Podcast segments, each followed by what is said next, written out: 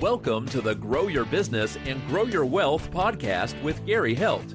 Gary is an expert in helping business owners put together a plan that will provide a better future for their businesses, themselves, and their families. On the podcast, Gary interviews other professionals who share his vision, and together they share secrets and strategies any business owner can use to build a better financial foundation for your business and your life. Welcome back to the podcast. This week, my guest is John Creekmur, and he is the founder and president of Creekmur Wealth Advisors. Welcome, John. Hey, Gary, great to be here. So, John, what what made you get into the financial advising finance world? I'll tell you what, way back in the day when I was in high school, I was one of the few probably students in junior high that uh, carried around and read the Wall Street Journal every day. And so I always had an interest as far as in the money world and how the markets worked and the capital markets. And um, but I didn't really know what that meant as far as a career. I never even considered that.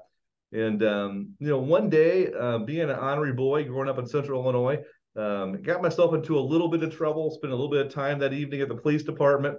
And um, you know, the next day, one of the local business owners and uh, the way I met him, actually, I uh, his wife taught uh, a cooking class in home economics um, at my high school, and uh, there was a really cute girl in that class who's now my wife.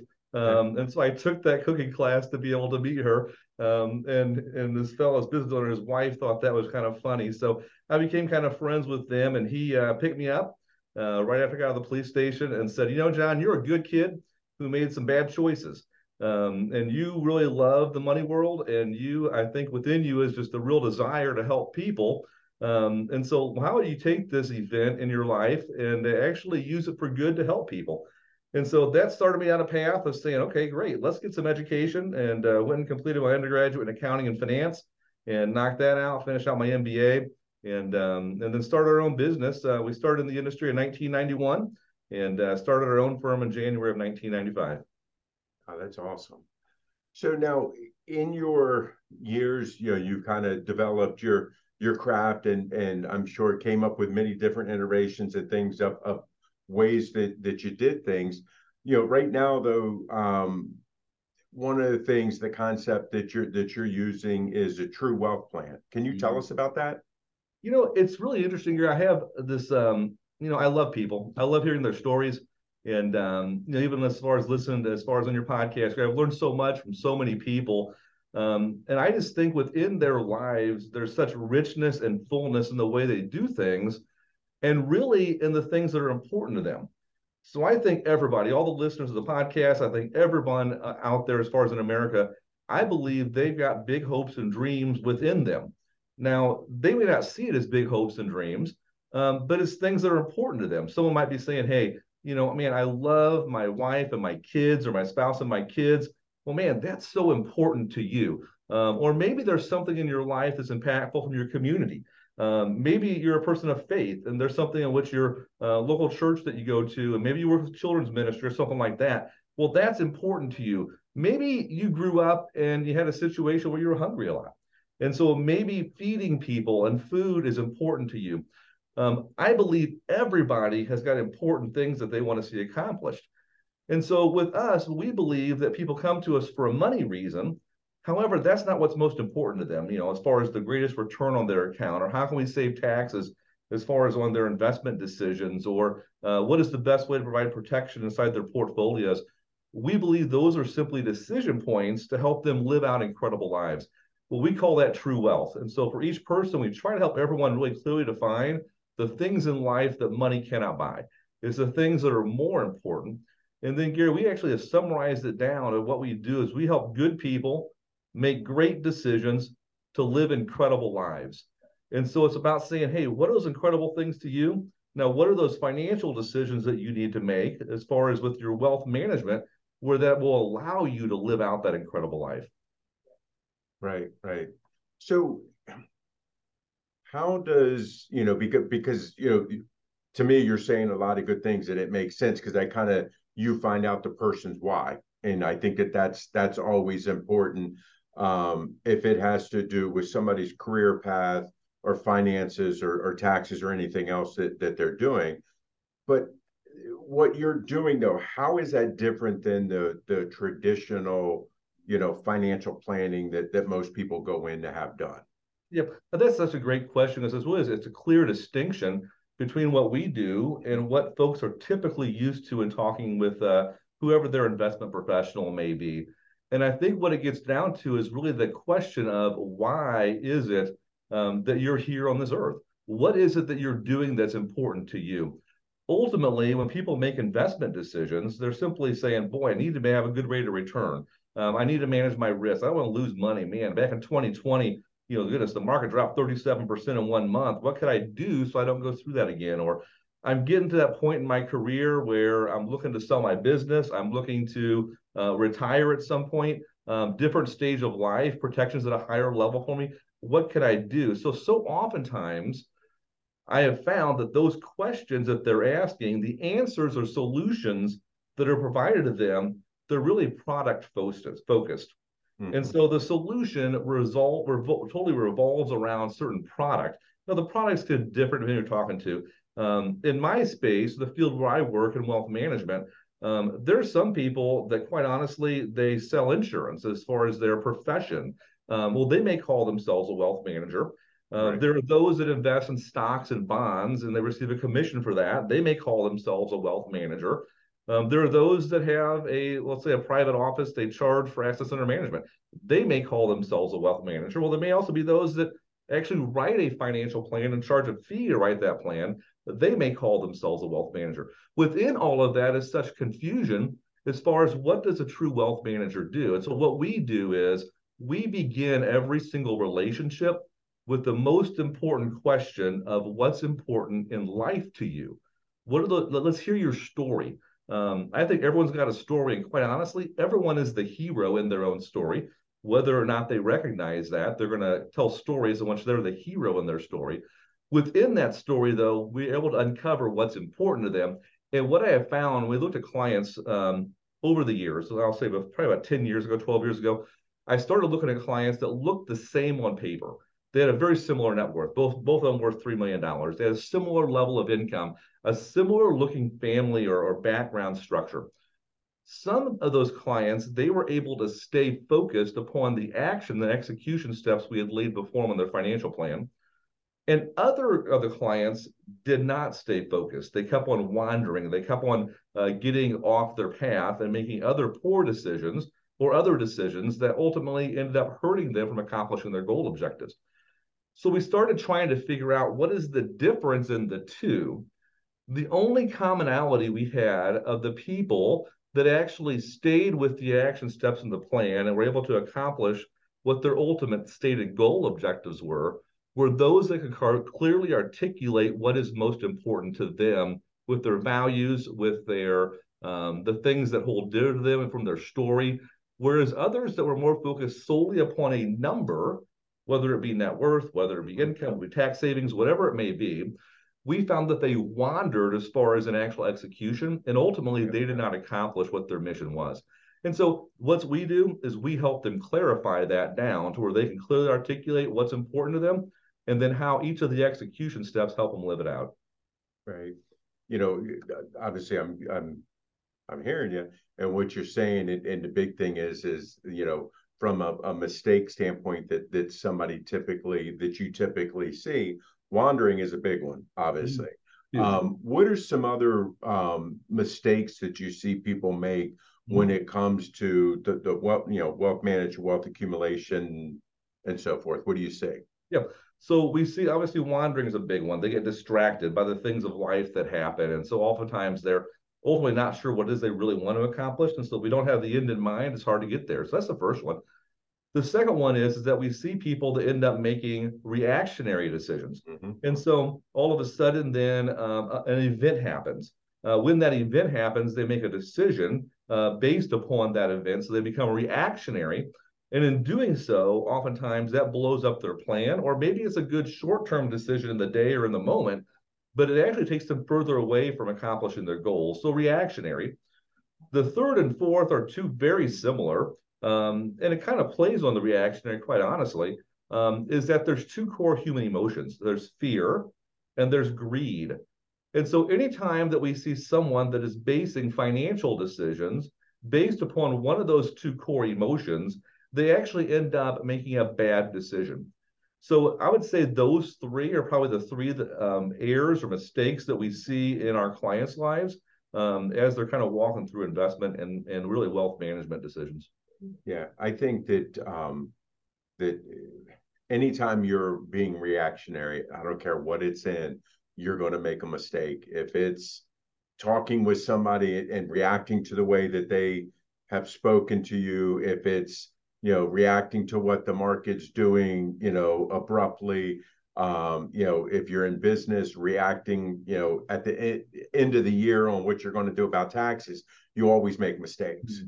Um, you know, so I think that the process that you guys have set up really helps them not make those mistakes and not be reactive. Um, I've always said that it's like, you know, and again, I'm going to date myself here, you know, you decide that you're going to go to Disney, you pull out the map and you start looking at the map and you decide what route you're going to go, where you're going to stop along the way, and things like that.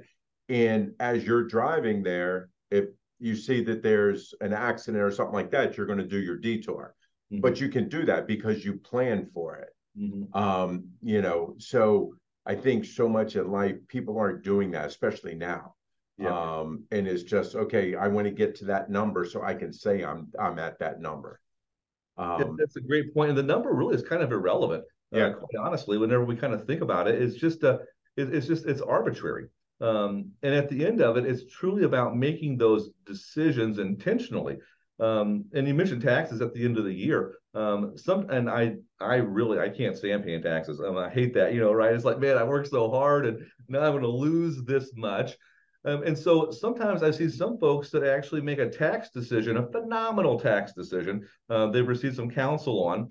Um, however, it's an insular decision. Um, and so it's not taking into account all the goals. Maybe they hurt their net worth, they hurt their overall after-tax income, they they hurt their positioning to accomplish future goals, um, all because they hated paying taxes.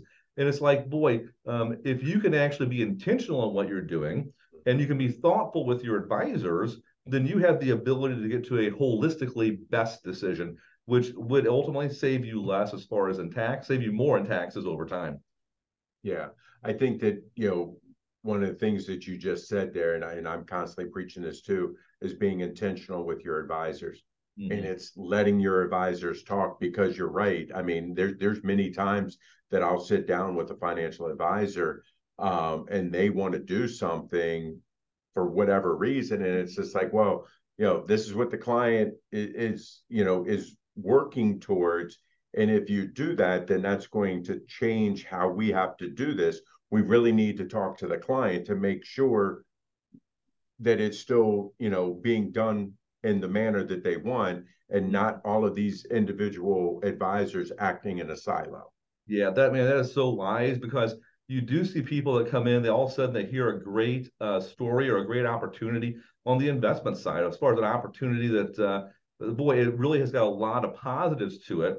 However, right. if it's not structured right and worked well, um, it could be such a poor decision, um, not just from a return standpoint, but from a truly tax impactful return standpoint. And so bringing together all the different disciplines, it really seems like that's the more wholly complete way to walk through it right, right. Um, and not not I'm not trying to put you on the spot, but tell me because you know I I I know about it and um, have heard many different um, opinions about them. Um, how do you feel about you know structured notes and how they can be used in somebody's portfolio to help them increase wealth, but then also reduce taxes? Yeah, so structured notes is so interesting seeing how tools have developed over the years. And um, we first started looking at structured notes. Oh man, I'm I'm going to date myself. You mentioned dating yourself. And so it was probably 24, 25 years ago. Um, and it's been interesting how they've kind of morphed and changed over the years. So a structured note um, is a note issued by a financial institution, typically a bank. Uh, a lot of major banks, the JP Morgans of the world, uh, Citigroups, uh, Barclays, um, issued structured notes in many different forms. Um, there's underlying security um, or index uh, if you will. It could be any any number of things. The S&P 500, as far as an index, could be the Dow, could be the Nasdaq, it could be a commodity. Um, gold, silver, palladium, whatever, or it could be an individual holding and um, such as individual stock. And so uh, with that, they have a stated maturity date um, as far as when those mature, and they can be anything from ultra short, a number of uh, months, or it could be a little bit longer term. We see them as long um, as far as reasonableness. Uh, somewhere in the 24 to 30 month time period seems to be a reasonable time for length uh, as far as um, as far as the way they're structured. And the rate of return really comes out to the individual. Um, it's ultimately tied to um, an option strategy, if you will, um, in which the rate of return on the upside, uh, you can earn a percentage of the upside. And the way in which they're written, Gary, man, they can be 180% of this particular return. It can be the greater of two or three underlying securities. It can be the lesser return over the period of time. So ways of structuring it. Um, however, it does build in a certain level of structure. We saw these actually grow in popularity um, in 2022 um, at a very fast pace. Um, whenever we saw the Federal Reserve um, stepping in and raising interest rates 10 times over the course of eight months. I mean, that was a, a large increase. Yeah. Um, it provided a lot of instability in all the financial markets, but it provided some tremendous opportunities as far as with the underlying options and the difference in the volatility of those options to put out some very good rate of returns with a lower level of risk. Um, and so we do see structured notes as being an appropriate tool. Um, if structured properly inside, um, you do want to make sure that the uh, that the writing financial institution is financially strong because ultimately your risk lies with the financial institution there and their stability. Um, but so, like let's say as an example, if you had um, a note that was written by Credit Suisse um, and it was the wrong division of Credit Suisse, um, with the difficulties they had at the end of 2022, beginning of 23, uh, before they got bought out by UBS, um, then that could have provided some uh, potential loss of principal um, simply due to the underlying uh, the, the, the issuing bank there. So uh, they are tools that we like using, Gary. Uh, that's great. You know, lots of times, you know, again, it, when when I hear people talk and things like that, a lot of people aren't talking about those, and I think that they, you know, and again, like you're saying, hey, at the end of 22, and with with the rate hikes and everything else, they they could be very good for your portfolio. Um, but but a lot of people aren't talking. Everybody's still trying to chase that next apple, um, and I think that that that's a little dangerous. It is because a lot of it, whenever we chase that next um, individual stock, and and I I honestly personally my own personal portfolios, um, I do have some different uh, opportunities that we do chase. Um, however, it's for a reasonable percentage of the overall portfolio that we believe could be there, and we could lose 100% of our investment. And so you do have to be so careful. Um, I do think risk management um, inside anybody's net worth, and so a lot of times talk portfolios, people think about what's in their stock market or their 401k portfolio, but really portfolio is your balance sheet, uh, whatever that's comprised of. Um, risk management and risk arbitrage is the key foundational cornerstone that has to be at the beginning and ending um, of any portfolio development. Right. So, John, we've covered a lot, and I could sit here and talk to you for a long mm-hmm. time because I like the, the your your guys' methodology. I like how you um, really talk to the clients and get their why before you start developing stuff. Because I've seen too many times where somebody comes in to an advisor with, okay, here's my life savings. And the advisor does not put together a plan, does not really talk to them about that. It's like, oh, just transfer the money over here and then we'll figure it out and it's mm-hmm. just like mm-hmm. I think that that's such a huge mistake uh, that people make. And then even after that, the only time that they hear from the advisor is maybe once a year asking them if, hey, you want you you know you're old enough, you want to do an in service rollover or something like that, um, or or looking for that next that next sale, which I don't feel is a is a good way for people to do things. Um, what have I not asked you that you wish I had in this short period of time that we had? And I'll tell you what, Gary, that that what you had just mentioned there, it just kind of lies at the heart of how we think people should be managing their their financial lives, which ultimately is their personal lives. I mean, the financial is what drives the personal, right? It gives you the ability right. the things you want to do. It's really viewing what you're doing as a strategy. And so you have to have ongoing strategy sessions with whoever the stakeholders are.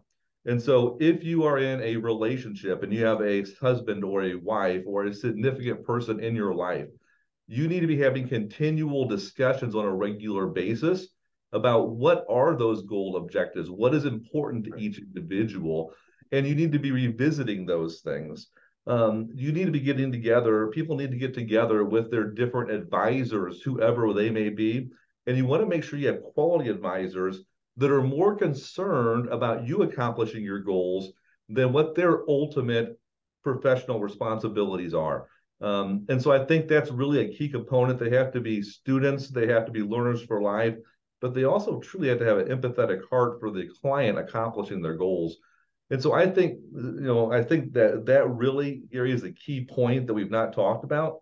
I think the second thing, just for my personal journey, um, you know, I was talking to my wife Stacy. We're kind of going over um, just kind of where we're at in life, and uh, I'm 53 years old, and uh, and I all of a sudden realized about a couple months ago that you know it's like, man, from nine to ten at night, I waste a lot of time, mm-hmm. and um, it's like I was thinking back the previous week. Is like we watched some sitcoms and they were funny in the moment.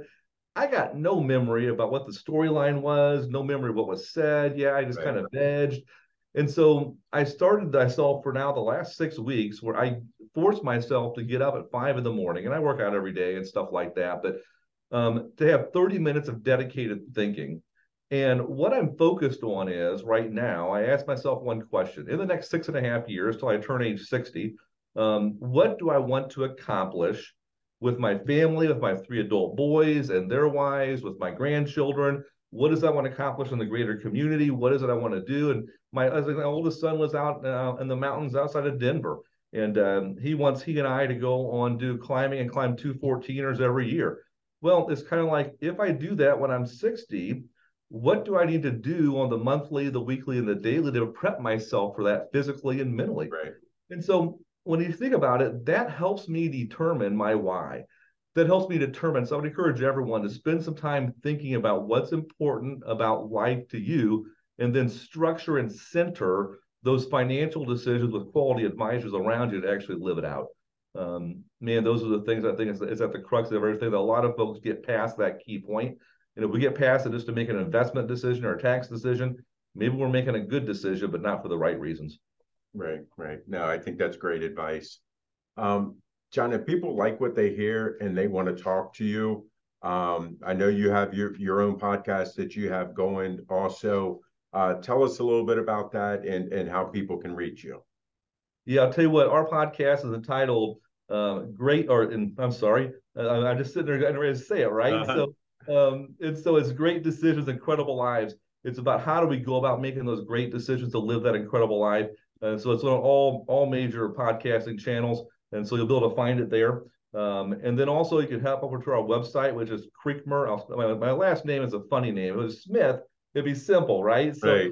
I always got to say Creekmur Wealth and dot com. So it's C R E E K M U R wealth.com. Off of that site is a platform site. And so you can actually hop on there and uh, get to a whole bunch of different resources and uh, and whether it's uh, different channels that we're on um, or also different venues. I do a lot of public speaking. And so different venues, we have offices right now, goodness, three in Illinois outside of Chicago, in the center part of the state, uh, Dallas, Texas, Denver, Colorado, Avon up in the mountains. Um, we're heading over to um, uh, um, Toledo, Ohio here in the uh, first part of August. And so a lot of different spots around the country we do public speaking, and uh, my agenda's on there also. Great.